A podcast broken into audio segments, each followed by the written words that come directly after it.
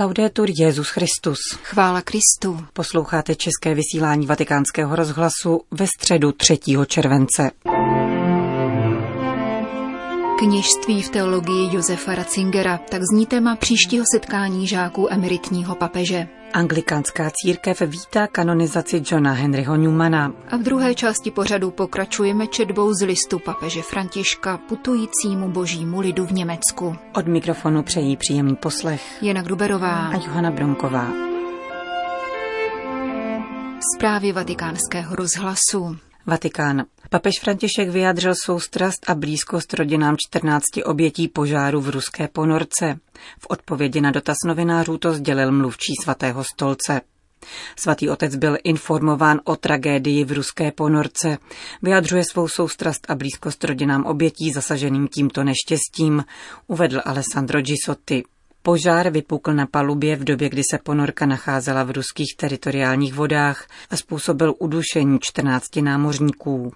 Plavidlo využívané k vědeckým výzkumům ve velkých hloubkách je nyní na vojenské základně v Severomorsku. Ruský prezident Vladimír Putin, který během své zítřejší návštěvy Říma navštíví papeže Františka, svolal mimořádnou schůzku s ministrem obrany, v jejímž závěru požádal o vyšetření tragické události. Mluvčí Kremlu Dmitrij Peskov dnes upřesnil, že většina informací ohledně neštěstí podléhá utajení. Vatikán. Tradiční setkání kruhu studentů Josefa Ratzingera se letos sejde na konci září a jeho tématem bude kněžství. Novinkou dvoudenního semináře bude jedno veřejné zasedání na téma současných výzev duchovenského stavu. Úvodní pozdrav na něm přednese kardinál Kurt Koch, předseda Papežské rady pro jednotu křesťanů, který se na organizaci setkání podílí. Kněžství v teologii Josefa Ratzingera ve světle současné situace. Tak zní plný titul semináře, jako obvykle zvolený osobně papežem Benediktem. Kardinál Ratzinger se setkával se svými bývalými žáky každoročně více než 30 let, pokaždé nad určeným tématem. Po rezignaci na papežskou službu se těchto seminářů neúčastní, ačkoliv se nadále setkává s některými členy Schulkreisu. Vedle přímých Ratzingerových studentů se pravidelných seminářů stále častěji účastní znalci jeho teologie. Všeobecné i služebné kněžství. Proč církev potřebuje kněžství? Celibát pro boží království, podmínky svěcení. To jsou jen některá z témat letošního setkání.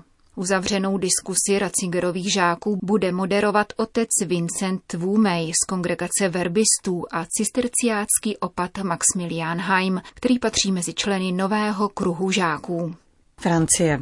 Nedostatek kněžských povolání se stále citelněji dotýká církve ve Francii.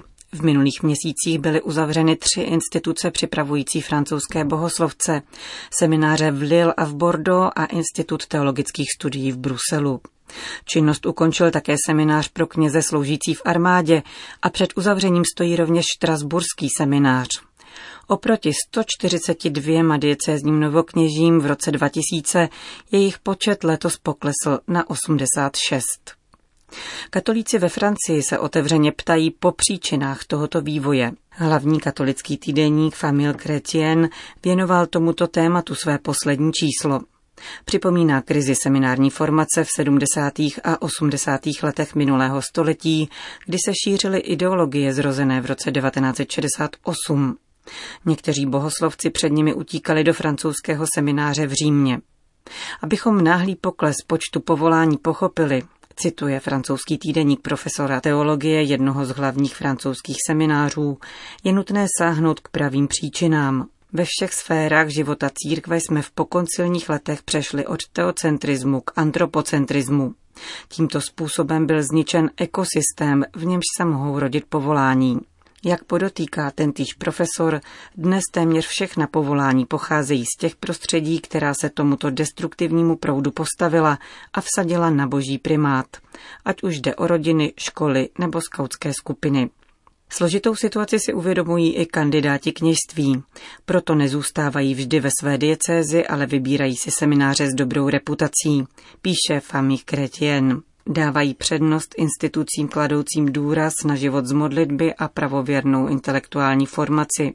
Na nedostatek bohoslovců si tak nestěžují semináře v Toulouse, Paříži nebo Institut komunity svatého Martina. Seminaristé se v nich seznamují také s různými metodami nové evangelizace a dvakrát absolvují kurzy alfa, nejprve jako účastníci a posléze jako animátoři. Semináře s větším počtem bohoslovců se snaží reagovat také na potřeby diecézí, v nichž povolání nejsou. Nevysílají do nich však jednotlivé kněze, ale komunity několika kněží, kteří se společně modlí a navzájem podporují. Píše týdeník Famí Chretien.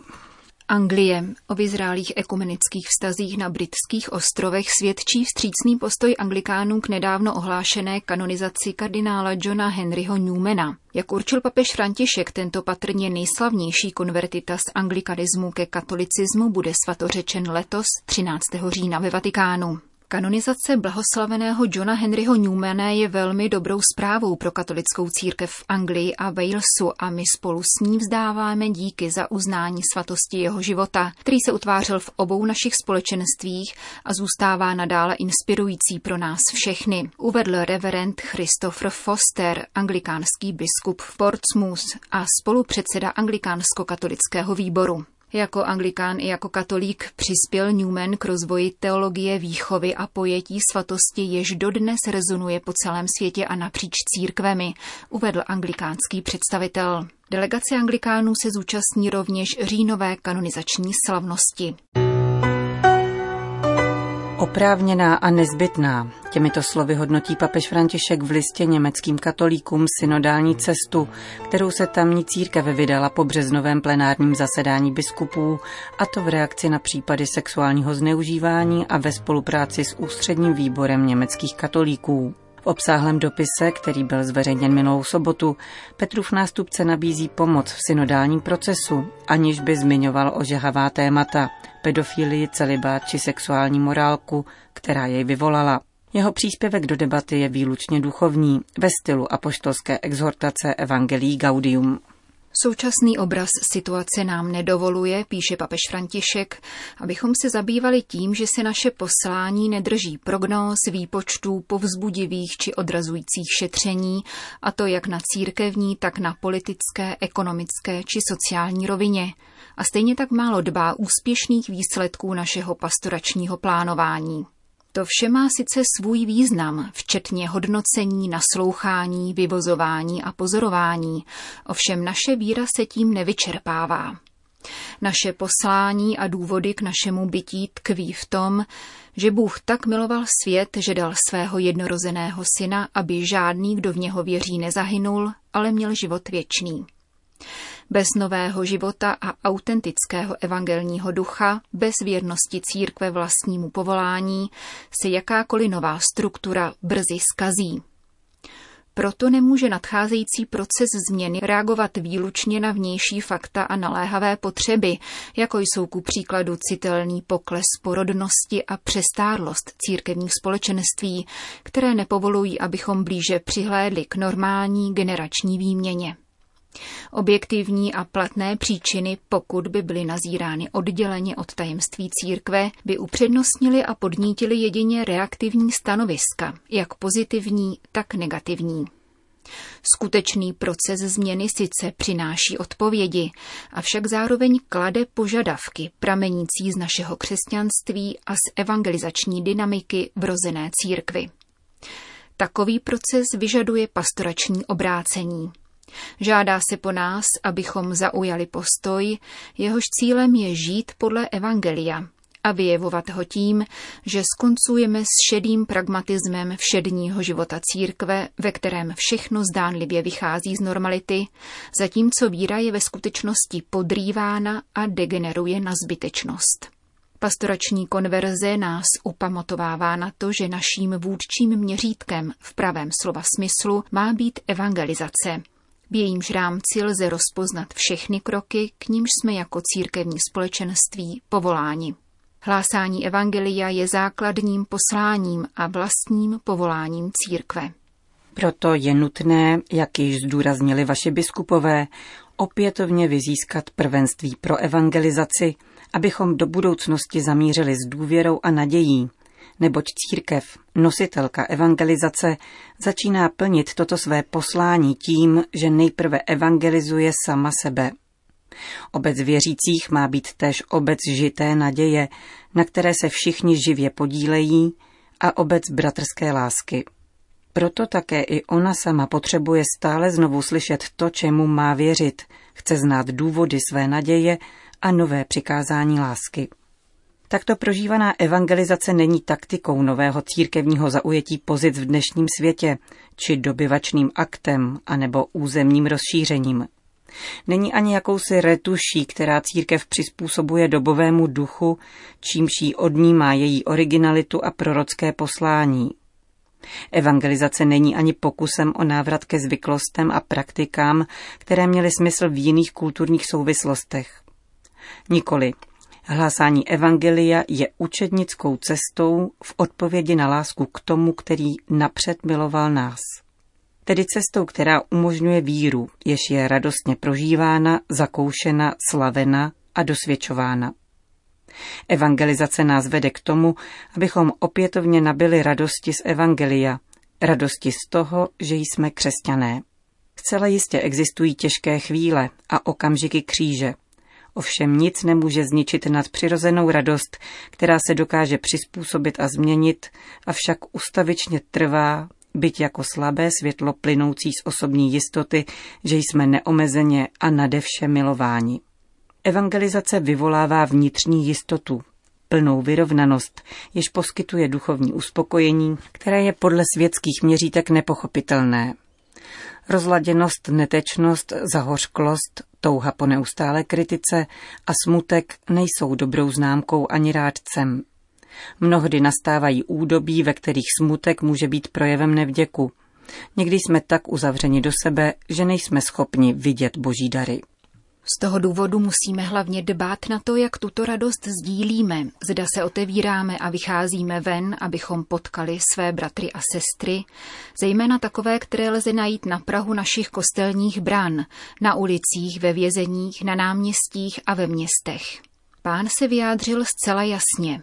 Nejprve tedy hledejte Boží království a jeho spravedlnost, a to všechno vám bude přidáno. Znamená to vycházet, abychom Kristovým duchem pomazali veškerou realitu této země, na mnohá rozcestí a zejména tam, kde se tvoří nové příběhy a paradigmata, abychom přinášeli Ježíšovo slovo do nejhlubších zákoutí duše města. Znamená to napomáhat tomu, aby se Kristovo utrpení skutečně a konkrétně mohlo dotknout onoho mnohotvárného utrpení a situací, ve kterých jeho tvář nadále trpí pod tíhou hříchu a nerovnosti. Kež by toto utrpení strhlo masku starým a novým formám otroctví, které touž měrou zraňují muže a ženy. A to zvláště dnes, kdy se ocitáme před stále novými výrazy nepřátelství vůči cizincům, které podporují kulturu, jejímž základem jsou lhostejnost, uzavřenost, individualismus a vyhošťování. Kéž by to naopak bylo Kristovo utrpení, které by v našich farnostech a společenstvích vzbudilo vášnivou lásku pro jeho království, a to především v mladých lidech. Od nás se vyžaduje, abychom si pěstovali duchovní radost z toho, že zůstáváme na blízku životu lidí, a to až do té míry, že se to stane zdrojem svrchované radosti. Misijní poslání je vášeň pro Ježíše, avšak současně i vášeň pro jeho lid. Měli bychom se tudíž ptát, co dnes duch říká církvi, abychom rozpoznali znamení doby, což není totéž jako pouhé přizpůsobení duchu doby. Veškeré úsilí o naslouchání, reflexi a rozlišování se má zaměřit na to, aby církev byla denně věrnější, ochotnější, zručnější a srozumitelnější, když hlásá radost z Evangelia, onen základ, který osvětluje všechny otázky i odpovědi. Výzvy existují proto, aby se překonávaly. Buďme realisty, ale nestrácejme radost, odvahu a odevzdanost plnou naděje. Nenechme si ukrást misijní sílu.